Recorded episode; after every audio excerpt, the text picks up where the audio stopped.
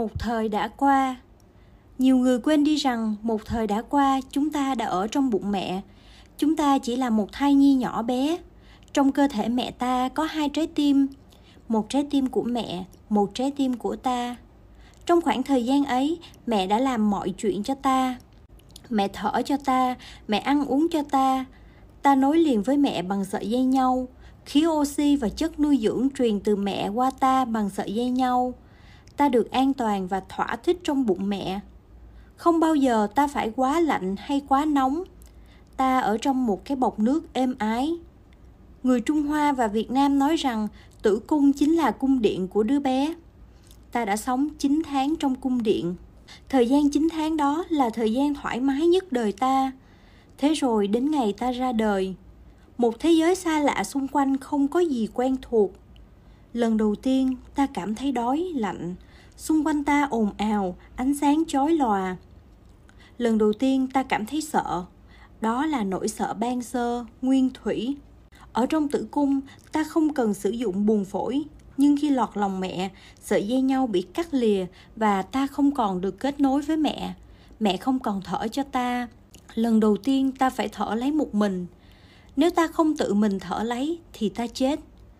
Sinh ra là trải qua biến cố ngặt nghèo. Ta bị đẩy ra khỏi tử cung và đối diện với đau khổ. Ta cố gắng để thở. Trong phổi ta có nước, ta phải tống nước trong phổi ra. Cùng một lúc khi mở mắt chào đời, ta phải phấn đấu để sống còn. Ta muốn sống, đó là ước muốn ban sơ, bản năng sinh tồn. Khi còn là một trẻ sơ sinh, mỗi chúng ta đều ý thức rằng muốn sống còn ta phải cần một người để chăm sóc. Dù dây nhau đã cắt lìa, ta vẫn cần nương tựa hoàn toàn vào một người lớn để sống sót. Phải nương tựa vào một ai đó để sống còn, có nghĩa là còn cần đến sợi dây nhau liên kết vô hình. Dẫu đã bị cắt lìa, sợi dây nhau vẫn còn đó. Khi lớn lên, nỗi sợ ban sơ vẫn còn đó. Dẫu đã trưởng thành, chúng ta vẫn sợ không có người chăm sóc ta, sợ sẽ không thể sống sót được một mình. Tất cả mọi mong muốn được sống vẫn còn đó. Khi còn trẻ thơ, chúng ta đều biết tìm cách đảm bảo cho sự sống còn. Chúng ta có chân nhưng không đi được, có tay nhưng không cầm được. Chúng ta phải tìm cách nương tựa vào một ai đó để bảo vệ ta, săn sóc ta và bảo đảm sự sống còn của ta. Ai cũng có lúc sợ hãi. Chúng ta sợ cô đơn, sợ bị bỏ quên, sợ già, sợ bệnh, sợ chết và biết bao lo sợ khác. Đôi khi chúng ta lo sợ mà không biết vì sao. Nếu chúng ta tập nhìn sâu thì chúng ta sẽ nhận ra rằng những nỗi lo sợ đó bắt nguồn từ nỗi sợ ban sơ từ lúc ta mới sinh ra, hoàn toàn bất lực, không tự mình làm được gì. Cho đến khi lớn lên, nỗi lo sợ ban sơ vẫn sống động trong ta. Ý muốn có một người bạn đời một phần nào cũng bắt nguồn từ nhu cầu tìm một người để được chăm sóc. Khi thành người lớn, chúng ta không muốn nhớ lại hay cảm nhận nỗi sợ và ước muốn ban đầu, bởi vì em bé trong ta vẫn sống động. Nhưng chúng ta không có cơ hội nói chuyện với em bé.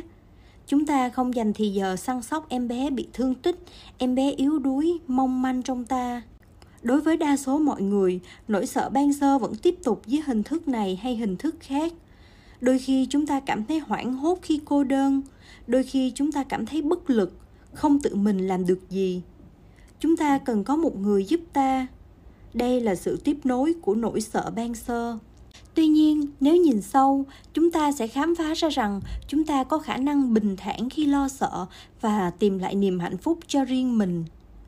Phải nhìn sâu để biết rằng liên hệ tình cảm phát xuất từ nhu cầu của riêng ta hay từ hạnh phúc chung. Chúng ta quen nghĩ rằng người ta thương sẽ cho ta những giây phút thoải mái và ta sẽ cảm thấy bất an nếu không có người ấy bên cạnh. Tôi cần người đó chăm sóc, tôi không thể sống nổi nếu không có người đó. Nếu liên hệ tình cảm chỉ được căn cứ trên lo sợ thay vì hiểu biết, thương yêu thì mối liên hệ đó không có căn bản vững chắc. Bạn nghĩ rằng cần có người kia để được hạnh phúc, nhưng đến một lúc bạn sẽ khám phá ra rằng sự hiện diện của người kia chỉ làm bạn bực mình và muốn xa người ấy. Bạn nhận ra rằng cảm giác bình an nơi bạn không đến từ người kia. Cũng vậy, bạn la cà ở quán cà phê chẳng phải vì quán cà phê có gì thích thú mà chỉ vì bạn cô đơn. Bạn cần có nhiều người xung quanh. Bạn mở tivi chẳng phải vì tivi đang chiếu chương trình hay, mà chỉ vì bạn cô đơn. Người nào đó đã nói xấu về bạn, không thừa nhận bạn khiến bạn cảm thấy cô đơn, mất bình an. Bạn thích mua sắm thời trang cũng vì tâm trạng lo sợ cô đơn ấy. Chúng ta sợ bị ruồng bỏ, sợ sẽ không có ai chăm sóc. Hãy nhìn sâu để nhận ra rằng mỗi hành động của ta ngày hôm nay đều ẩn chứa và tiếp nối tâm lý lo sợ và ước muốn ban sơ của ngày ta vừa mở mắt chào đời. Một hôm, trong khi đi thiền hành, tôi bỗng cảm nhận như có một sợi dây nhau nối kết tôi với mặt trời. Tôi thấy rõ ràng nếu mặt trời không có đó thì tôi sẽ chết tức khắc. Rồi tôi thấy có những sợi dây nhau nối tôi với dòng sông, với khu rừng, với bác nông dân. Dòng sông cho tôi nước uống, khu rừng cho tôi dưỡng khí để thở, bác nông dân trồng lúa cho tôi ăn. Nhờ thiền tập mà bạn có thể thấy những gì mà người khác không thấy. Mặc dầu bạn không thấy sợi dây nhau, nhưng sợi dây nhau vẫn có ở đó, nối kết bạn với cha, mẹ, tổ tiên, với mặt trời, dòng sông, khu rừng, bác nông dân. Không chỉ 5-7 sợi dây nhau mà hàng ngàn, hàng triệu sợi dây nhau. Tại làng Mai, đạo tràng của chúng tôi tại miền Nam nước Pháp, chúng tôi sử dụng thi kệ để thực tập. Thi kệ khi thức dậy, khi chải răng, khi lái xe và cả khi sử dụng máy vi tính. Bài thi kệ sau đây chúng tôi thường đọc trước khi ăn. Tay nâng chén bát đầy, tôi thấy rõ vạn vật, đang giang tay góp mặt để cùng nuôi dưỡng tôi. Nhìn cọng rau trong bát cơm, ta thấy trong đó có ánh nắng, có đám mây, có địa cầu và bao nhiêu khó nhọc đang góp mặt trong bát cơm. Quán chiếu như thế thì mặc dầu ngồi ăn một mình, ta vẫn cảm nhận rất rõ sự hiện diện của tăng thân, của tổ tiên, của đất mẹ và của vũ trụ trong ta và quanh ta trong lúc ta ăn.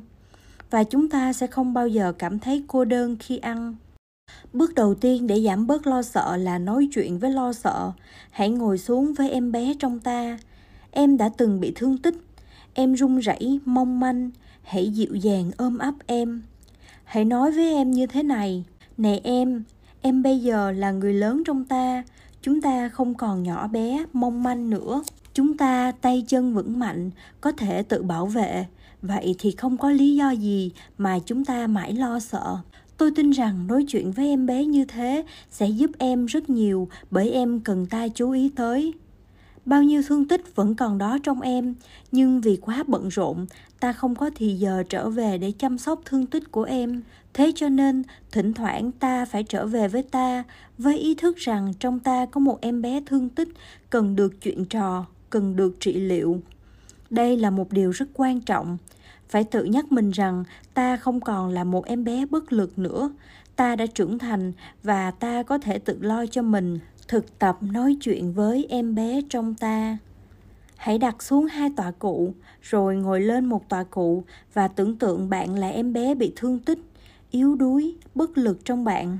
Rồi bạn tự nói với mình, tôi hoàn toàn bất lực, tôi không làm được gì cả, không ai lo cho tôi. Bạn nói với tiếng nói của em bé. Rất có thể rằng khi ấy một cảm xúc sợ hãi, tuyệt vọng trong bạn sẽ trào dâng. Hãy để cho cảm xúc bộc lộ.